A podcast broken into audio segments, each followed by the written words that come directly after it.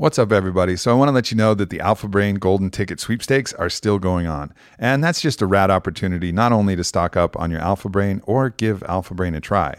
Because if you haven't tried Alpha Brain, it's definitely one of those tools. It's different than any stimulant you've had and gets your brain firing in an absolutely different way. And that's what our clinical research has shown. And that's what everybody who's tried it. You know, we've sold over a million bottles of Alpha Brain and the results are in. It works. It's awesome. So, this is a great opportunity, though, because if you get the Golden Ticket sweepstakes, everybody is a winner and there's a bunch of cool shit that we're giving away from kettlebell sets to different other products discounts every single person is going to be a winner if you go to the golden ticket sweepstakes. So check it out onnit.com slash golden ticket and then enter the code and fill in the entry form. There's going to be a grand prize for one of you which is going to be a trip out here to austin and Onnit hq so you'll be able to come hang at the hq and do all the awesome Onnit things. So definitely check it out. Go to onnit.com slash golden dash ticket and get your 30 count or 90 count bottle of alpha brain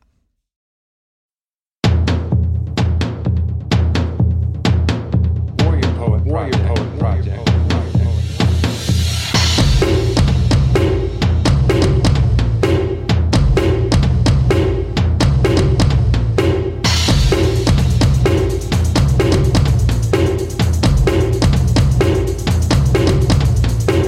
What's up, my people? Here we are today with Robert Barnhart, a gentleman who I've become friends with and also has the uh, privilege to be the only person on two boards, one of which is MAPS.org, Multidisciplinary Association of Psychedelic Studies, who's on the forefront of MDMA research, and also the Heffter Institute, which is on the forefront of psilocybin research. Two of the real kind of icons and institutions in the in the psychedelic science and medicine uh, space. So, welcome, my friend. Thank you, Aubrey. It's great to be here this morning. Yeah, absolutely. I'm glad we could make this work. So, l- y- we got to figure out how you know how a gentleman such as yourself winds up in in the space and and having the ability to be on the board of, of two of these institutions that I fully believe are going to be, you know, doing some of the most important work to benefit society in the years to come and making these medicines available. So, how'd you how'd you wind up being in this position? Yes. Um, well, it's a position that I enjoy being in, and it's certainly very important work. Um, going back some years, um, when I was younger, I had some experiences with these medicines myself that um, led me to understand that they're they're very important and more research is needed. Um, When did you get started in that? um, during my uh, during my high school years. Yeah. Now, what's interesting then, um, I have some experiences. You go to school on Monday. I'm certainly not going to tell anybody about this when you have a deep psychedelic experience and you understand your oneness with the universe. you go to high school on Monday morning and you talk Wait, about what do you it. mean? What are you talking about? High school isn't a fertile ground for exploring deep psychic and consciousness work? a- and they're going to lock you up. But my, my, my thought back then was, is during the week, and this was whatever, the early 70s, my thought back then during the week, your teachers discuss theory with you in school. You have maybe one teacher, you'd have, you'd have your English teacher, your math teacher, algebra, whatever, and you'd have a psychedelic teacher. And the teacher would teach you, you talk about theory. This is this is hypothetical. hypothetical, of This course. didn't happen. Didn't happen. No, no, no way. Okay, good. no way. Um, yeah, I, I, I went to the, the Kinkaid High School in Houston, Texas, very conservative uh, high school, and then it would have been great if it had happened. In Any case, then my thought was, young teenager, that on the weekend we should have an experiential, experiential um, Workshop. class. Field trip. Field trip, exactly. And that seemed like a good idea because, contrary to what I'd heard and what I'd been taught, is it occurred to me that these medicines, when used right, correctly, properly, had a lot of intelligence to them and were worthwhile. I was quite shocked. So, if we move forward a number of years to say the late 80s, I was seeing a family therapist over some issues with my stepfather and I, I finally opened up to him about my interest in these uh, psychedelic medicines and psychoactive sacred substances. And this therapist says, probably 28 years old. I was 28 years old. He says, Why don't you see what's happening in the field? I said, At first I thought this guy was going to lock me up when I first started seeing Sure. him. See what's happening in the field. I said, Field? He says, Yeah. So I wrote some letters to Andy Weil. Tim Leary was alive then Mm-hmm. a few other people, anybody I could think of, and I got letters back. Andy wrote me back. Tim wrote me back. One of the things they said in there was, "You should get in touch with this guy named Rick Doblin." Oh wow. So I, I, I wrote Rick a, a letter. I didn't hear back. I wrote him another letter. I didn't hear back. I wrote him a third letter, and I heard back. And he later later told me that that he. Uh, at that time, he didn't think I had any credibility, so he didn't answer me. But the third time, he believes in persistence, and he wanted to see who was being so persistent. That's a really valuable lesson. So there. Aubrey, that's that's how I first um, actually became active in the field when I wrote those letters. and for everybody who doesn't know, Rick Doblin is the head of Maps.org. Yeah. So um, this was uh, about 84, 85. Before Rick had started MAPS, he had an organization called Earth Metabolic Design. and Maps was, is better. and easier to say.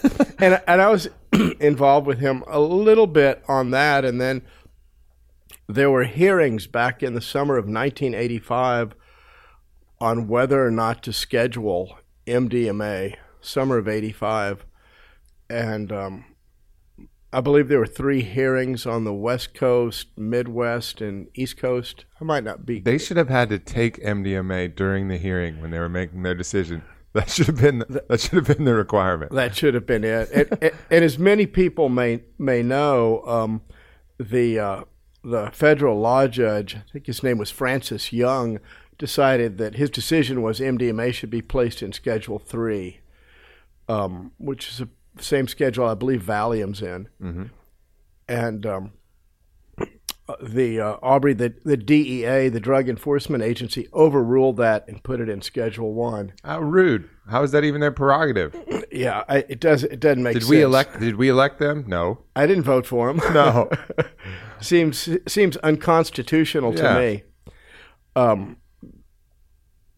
So uh, Rick, at this point, who is uh, I think he's got his undergraduate degree at this point from New College in Florida, and uh, he forms the Multidisciplinary Association of Psychedelic Studies with the main goal of uh, of uh, moving MDMA from Schedule One to Schedule Two or Schedule Three, and Rick being a uh, uh, a good uh, enterprising Jewish boy at this point, he looks at the system and thinks, "I'll take it one step at a time. I'll work within the system, and I'll I'll get this done. I'll accomplish it."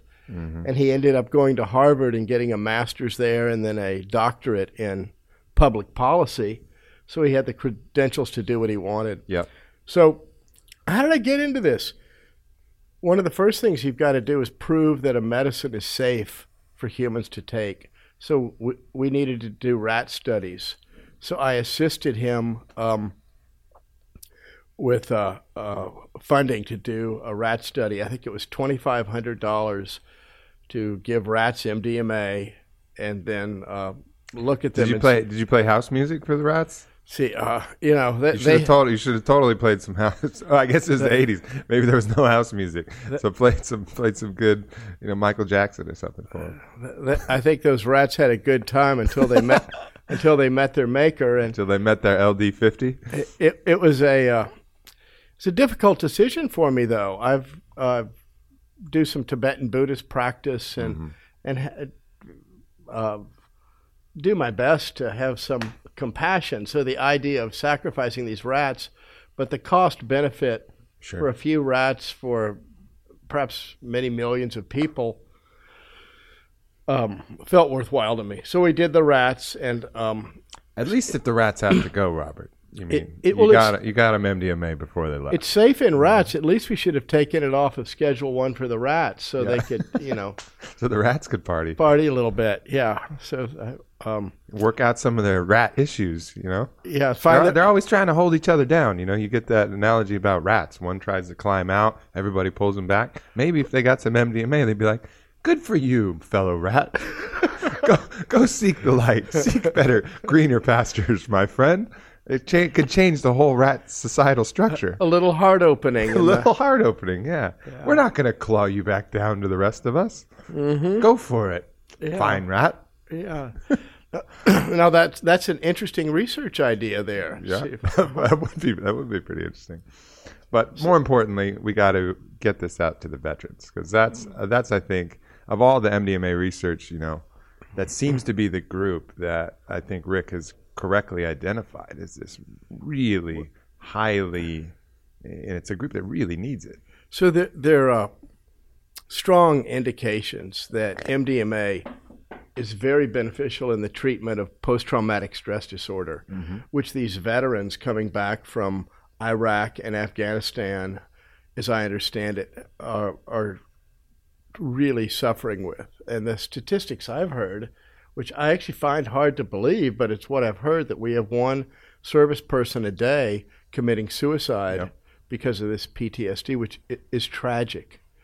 Um, so um, I just got back from a meeting with Rick, and um, there are currently four studies going on with MAPS working with the Veterans Administration, giving MDMA to veterans in um, conjunction with the Veterans Administration, using both their therapeutic protocols and the therapeutic protocols that MAPS has worked out with the Federal Drug Administration. So this is quite a breakthrough when we can say that we have a, a branch of the government, the Veterans Administration, that's now uh, that working with MAPS. Yeah, and so some people might hear that and say, "Oh, well, Veterans Administration won't know what to do," and that's not necessarily the case. You know, I, I think, as I've heard from many of the shamans, the the medicine is more the medium than the message. You know, so the medium that allows what might be an ineffective message coming from the Veterans Association without the medium of the medicine. You know, it might just not be able to penetrate deeply enough. But with the MDMA, it could be very good therapy that they're able to provide, and probably is. But there's just no conduit to kind of get in there. Now, of course, I'm sure it could get adjusted and you know work with the strengths of the medicine and understand that power. But um, you know what what all of these medicines do is they just really allow other things to come through. You know, I mean, the, the medicines themselves aren't making the change. It's your mind, it's the guide, it's the counseling, it's it's everything else. They're the medium. Yeah, I uh, I I agree with that, and th- that's the understanding that this um, the the breakthrough, or the heart opening, or the being able to look at the trauma, let it go, process it, forgive yourself, forgive the people that were involved with it. It's not in the pill or the plant necessarily or the medicine. That's a key that locks something that's already inside of you Yeah. but if, I, I- I'm not a medical doctor, but as I understand it, these these uh, the post traumatic stress disorder is so traumatic that, like you said, the therapy can't break through that wall Yep. to even even begin to work. So um, they have the Veterans Administration has some success with their therapeutic protocols, but I'm um, Not quite, not quite doing it. not quite doing, Doing it, it, uh, uh, just a small per- percentage of the time. So the hope is exactly like you said, that the MDMA can make a, a crack in the wall where the people can feel safe in a safe setting to live the relive in their mind whatever the ho- horrific trauma is and and process it so they can let go of it and move on with their life. So the studies that have been out have been overwhelmingly effective that MAPS has already done. Uh, overwhelming. That's And and so, you know, I was watching did you see the movie Dallas Buyers Club? no, I didn't. Well, it- anyways, it just reminded me of a phenomenon that happened with the, you know, so the AIDS epidemic hit and everybody was freaking out. There were no approved treatments, and um, everybody was looking for an answer. So they actually they had this this prospective drug AZT that ended up being a total disaster. Didn't work, made people worse. But it was a prospective cure. They had some sketchy little science that said it might work, and the FDA basically fast tracked it, got it approved on very limited data because of the overwhelming need. People were dying from from AIDS. Yeah. I, wonder if there's, you know, because Rick has a schedule. I think it's 2021 that he's targeting. You know, the way that all the trials are going. But with a serviceman committing suicide every day, and with, you know, you wonder at what point, you know, a decision like that isn't made. Like, hey, we got enough data on safety. We got this is this is really working. We need this, you know, and turn that fast track switch. We're hopeful that they're going to fast track it, that we'll be able to get them to do that. Um, w- where these studies take place in three stages stage one, two, and three. Stage one is the, the monkey and, and rat trials. Um, stage two is small populations where you run one study with 10 or 20 people with one team of doctors. Stage three is where you have multiple sites, maybe running 10 studies at, at a time, multiple um, multiple therapists with perhaps 100 people in, in each study. When we get into these phase three studies, it's Rick's hope that then we're going to work towards fast tracking this, e- ex- mm-hmm. exactly like you said. Yeah, I mean it only it only makes sense with the with the need that's out there. Mm-hmm. Um, mm-hmm. So let's talk a little bit about you know that seems to be on you know on a, on a good course, but let's talk a little bit about what Heffter's doing, and they're working with psilocybin. Were they responsible for the Johns Hopkins study as well? Um, They're responsible for the, the Johns Hopkins study. Now, you're talking about the study with the healthy normals. the healthy normals, yeah. Th- This is a very interesting study that the FDA approved because this is a study with approximately 20 people to see if psilocybin, which is I'm sure everybody knows, but it's the, the extract from the uh, magic magic mushrooms, psilocybin cubensis, and it has some other names. Um, that um, um, excuse me. Um, yeah. So what um, what this is looking at, this is very interesting, is that you're seeing if psilocybin can occasion a spiritual experience in individuals that has lasting meaning over time. So the study was run, and it was um, statistically v- very, very positive in that I believe it was everybody but one person in the study had a spiritual experience that was in the top top five of their life. People said it was up there, like when you have a a, a, a child childbirth or I don't know yeah. getting married, Whatever, yeah. whatever it would be in your life that would be a wonderful thing that holds meaning. The best pizza that Orlando has ever had. Is that right? that gives you value over time. You wake up in the morning, you're glad to be alive.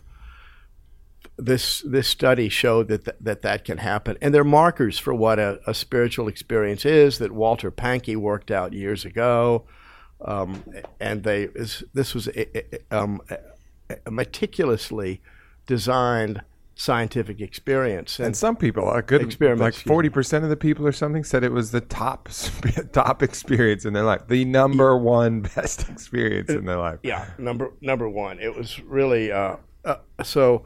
Th- this is uh, what this shows is is these medicines are not just useful for people that have PTSD or suffering from cancer. Now, Heffter's also working with running studies with people that you call near-end cancer patients, people with terminal cancer that don't have long to live. But what that study shows is that scientifically, is these medicines can be beneficial for um, people who don't necessarily have some crippling medical problem. And that I once had a rubber stamp that said you don't have to be sick to get better. Yeah. So, and w- when we're, we so Heffter, has been giving, uh, and again, meticulous scientific studies. And I should I should mention both with Heffter and MAPS, with the MDMA and psilocybin, we're not just giving somebody a pill like we would Prozac or Zoloft.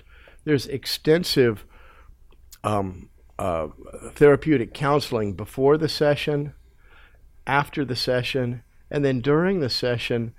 The uh, because these experiences are the are this uh, energy or this love or heartfelt feeling is inside of all of us, the therapists are not directing the session.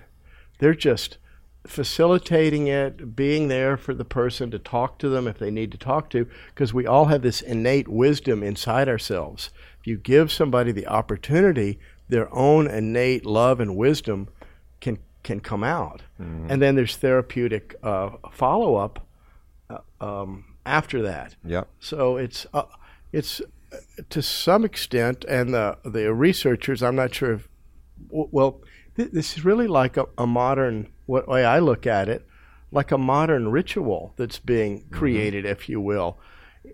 Um, it may not be everybody's cup of tea to go down to the jungle in Peru, sit up with all the insects and noises and and uh, indigenous songs, um, and then go back to their job on Monday. It- they, they might be more inclined to go down to their therapist's office and spend a day down there with them and and and this is ac- maybe accessible to more to more people. I mean, It- uh, when I look at out at the future of this, and, and once you get, you know, once this does get approved, because it seems with the evidence being overwhelming, you know, I remember I was at at the MAPS conference, and I was one of the doctors who had been administering the psilocybin in palliative care, had been a psychiatrist for, you know, forty years or some some really long time, and he said basically one session with psilocybin was equal to three years of therapy at least you know. And mm-hmm, mm-hmm. and and for him to say that and he's he wasn't you know he's he's been working with these people his whole life. He's seen the results you know. Three years of talking or three hours with a patient who's taking psilocybin you know and when you see results like that i think the inevitability of this getting approved is extremely high I, I, I would agree, and that seems to be the consensus. Is with the therapy, the medicine plus the therapy. One one session can be worth some years of work. Um, The- yeah, The one funny story that, it, that he mentioned, though, is it's a double-blind, you know, placebo-controlled study. So double blind meaning that not not only the patient doesn't know, but the practitioner isn't supposed to know who is getting the medicine or not. But it's a funny dilemma because um, it's not like a very subtle effect when somebody is taking a large amount of MDMA or psilocybin. You know, I mean, if you have if you have half your wits about you, you'll, you'll pretty much be sure that uh, that something's going on there. I think they give them some niacin or something as the as the other placebo. it's niacin or nicotinic acid. Yeah. Um, yeah, it just gives a, a little flush, or Yeah. And um, to, it, Does your ass itch, or do you feel like you're communicating with God? I don't know. One or the other is happening right now, and it's hard for me to tell what's going on. it, it, it's it's true. Um, there does seem to be a uh, what's the word? Um, uh, almost like um,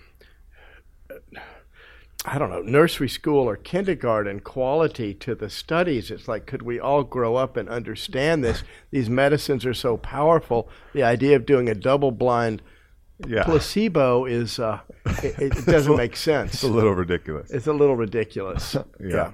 yeah, yeah. Well, hopefully it'll go. So let's so let's look off into the future here, and let's presume you know things don't get really fucked up, which I think probably some nagging doubt in our mind might be that some bad stuff is going to have to happen before good stuff. But let's say that doesn't happen.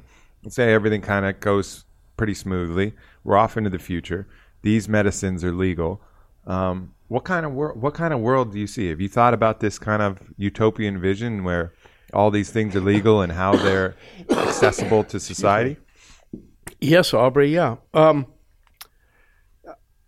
I uh, I envision where you might have uh, um, treatment centers, um, preferably res- residential treatment centers. Um, perhaps a nice location out in the country where you're not in the big city, but you could perhaps have them in a city too, where um, you could have a have a treatment center where somebody could could uh, check into it like a, almost like a, re- a bit of like a resort setting. Like a Canyon Ranch. yeah, perhaps Psychedelic Canyon Ranch. Per- perhaps um, uh, uh, um, and then somebody could check in. These experiences can be quite dramatic particularly if somebody's suffering from ptsd and they've been really crippled they're not functioning and then they have this heart opening they're ever able to forgive and let go they may need a few days before they come back to their regular life. So um, I, I, I envision these um, treatment centers where somebody might see their therapist for a couple of months, two, three months, six months in the city, and then when they're ready, they go out to the treatment center and spend a week or two there. Yep. Perhaps for more intensive work, somebody might want to spend six weeks or a couple of months there, just like people do now when they go down to Peru to use ayahuasca for an extended stay. They might uh, check into these treatment centers. Um, I don't envision going by the uh, 7-Eleven and uh, picking up a, a pack a pack of this, um, and then um, at this point um, or, or, or ever. But um, I do envision the, these uh, treatment centers around the around the country. These uh, these medicines aren't for everybody. Some people don't have the inclination. Many people, normal therapy works. Some people are well adjusted to their life. They don't want any change. They're just fine. Um, but for those individuals that are suffering with problems, or those people that they call healthy normals that want to benefit from these medicines, um, they they I qualify as a healthy normal, but I'm not quite sure I'm all that healthy or all that normal. so, Yeah. and I think you could probably say that for most people. most people, yeah, I, I, I agree with you too. Um, I, I, I- I think I qualify as a healthy normal, um, but I um, can always use a little more help to Yeah. o- open my Yeah. heart and get clarity of mind and Sure. let go of the past and live in the present. Um, Yeah, Yeah. indeed. That's uh yeah, you get I get that question a lot. Like, well, well, why do you even do it? I mean, it looks like things are good. Were you unhappy or, or are you sick or and uh you know, it's not that. You know, it's that what more can you bring into your life? Like what other awareness, what other connection, what other different perspective can you add? And I can't say there's an area of my life that it hasn't helped from physical health to mental health to emotional health to connection with source to even planning. You know, I mean, I, I made a major shift in my company here. Part of the reason why this is all here is I shifted from one um, vertical to a completely other one in creating Alpha Brain. You know, maybe I would have come to that conclusion anyways, but I saw that clearly you know, when I was on an ayahuasca journey down in the jungle. I saw the line I was headed on, and it was almost like a constricted artery. You know, there's like a little blood flow going through. But then if I took a little detour, I saw that everything was wide open, and this heart of abundance was just pumping through these veins. I was like, oh, I think I need to go that way, and shifted everything, launched Alpha Brain and you know it was, it was an idea that we were going but i just threw all because i saw it. I threw all the remaining resources that way and you know that's been responsible for this. So so many practical reasons and, and that's one of the things that i'm i really like getting out there is because i can talk to other ceos and entrepreneurs and, and look at them and say hey you know this isn't just some woo woo you know you need to get in touch with your spirituality this can help you in extremely practical ways too. You know, and I think there was some there was some LSD studies back um, a while ago that worked with like um, people in physics and mathematics. yeah, uh, Oscar Oscar Janiger, I think that's how you pronounce his name. He was doing those, Did, right? did, did did these studies w- working with architects, doctors, um, engineers. He'd uh, he'd give them a problem to consider for a while, and then they would come in. He'd give them the- medicine, and he got incredible results. I don't remember the numbers on it, but it was very very promising. And there was a uh, it's a book that came out a few years ago on that. I think Maria Dobkin Rios was the author. I may have her name a little bit wrong, but yeah, it was very very promising.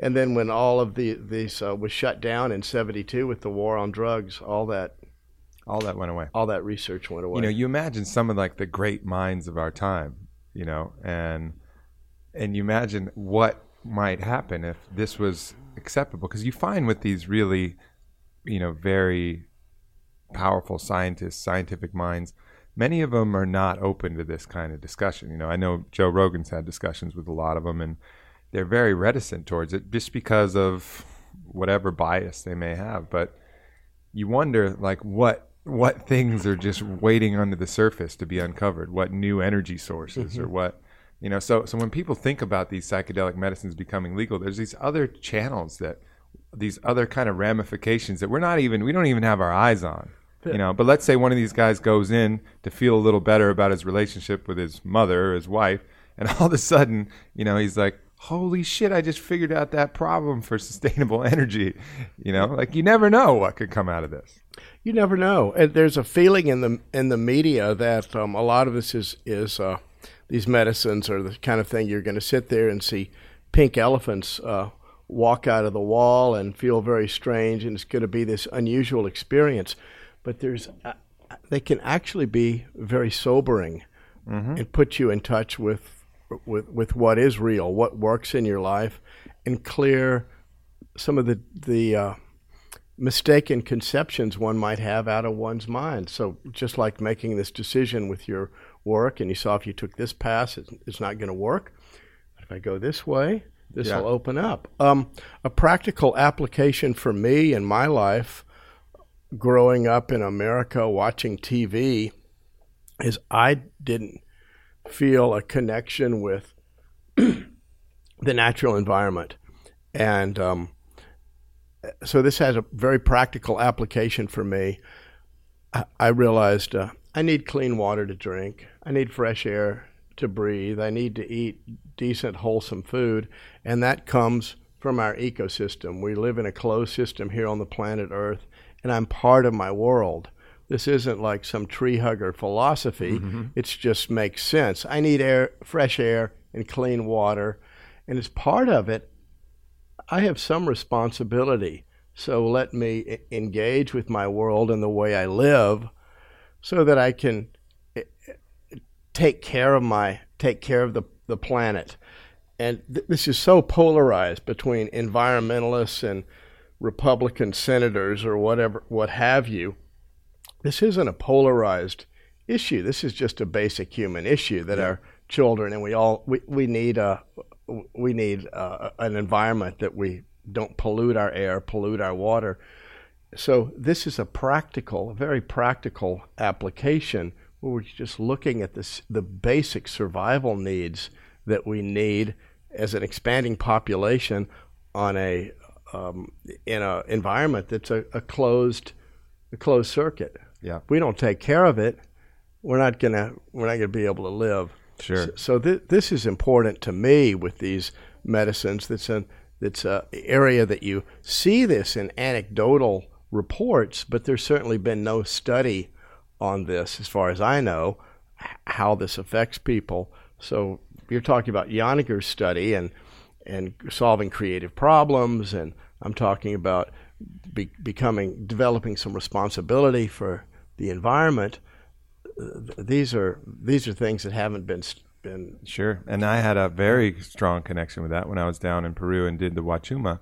I had a vision of Mother Earth and I had a vision of the oils being pulled out of her body and like suctioned out with the big, you know, syringes and then plastics burning on her skin and, and all of this kind of horrible dystopian vision of what we're doing to the earth. Yeah. And she actually spoke to me. I'm obviously on, on the medicine at this point, and uh, you know I was really upset, disturbed by this vision. I said, "What what can I do? What can I do?" Mm-hmm. And she says, "We don't have an environmental problem. We have a consciousness problem. It's like you help with the consciousness, you know, spread the message, and I'll take care of the rest." you know. And that was the message. And, and and for me, it was this deep understanding of the principle of reciprocity. You know, having a great love and appreciation for the earth, and then the principle of reciprocity, knowing that you want to protect it and give back for this great gift and this fucking awesome opportunity we have to be on this amazing planet. You know, sometimes I just look back and I think like, what a fucking cool planet. Like if we didn't come from this and we put Earth on a movie or showed that Planet Earth documentary, we'd be like, man, Earth is amazing. It's the coolest place ever, you know. But but we're here and we're you know we just watch TV and we don't even really tap into it. And I say we in the collective because even us, we've been in that position ourselves. But a little bit of awakening and awareness to that, and you want to fight to protect it. You know, you realize how special it is. You love it. I have a family. I have a uh, young daughter that I dearly love. I'm a, a, good father. I really enjoy taking care of her. Mm-hmm. Whatever part I can do to help the this world, this earth, be livable for her and her descendants, I'll check in with her and go, "Hey, how is it being a little girl? Do you, do Yeah. Are you glad you're here?" She'll go, "Daddy, I love it. I'm really happy." She's so That's enthusiastic awesome. just naturally. So uh, I want to leave a good, uh, whatever small part I can play to leave a good planet for her. And these, uh, I grew up like many. I walk around my neighborhood sometimes at night, and there's so many. You see through the windows TVs going or the light of TV, and um, you know that that's fine. I don't, don't have any any judgment there.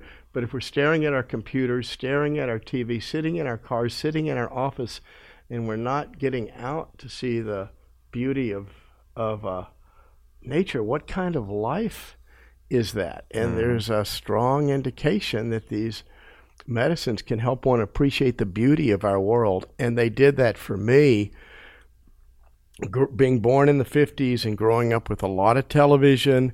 And uh, i didn't realize how beautiful the natural world is and our ecosystem is. Oh the the sunrise and the sunset are beautiful. That butterfly is beautiful. Yeah. that cloud um, just to put it in old-fashioned religious terms god is such an amazing artist.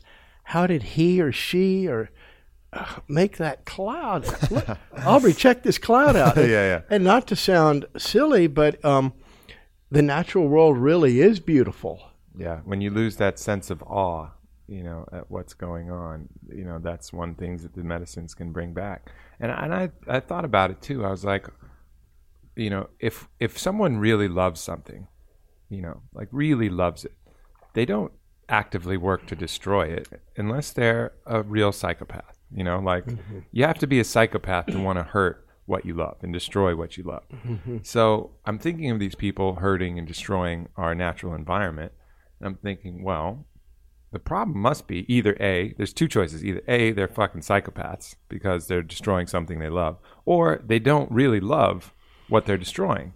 You know, or B, they don't see the connection. But I think it's more, you know, the other one that they just don't really love the earth enough. You know, they're not connected enough to want to protect it. They don't have that sense of awe about what the opportunity we have to live here is, or else they would want to do that. And kind of wiping free the lens of perception, you know, can can really give you that sense of like, oh man, that is this is pretty fucking cool, you know. And when you get that feeling, then that's when you want to fight for it because you know we're we're no, we're monkeys that like to fight for what we love, and uh, and getting that love back for the earth, you know, people will fight for it again.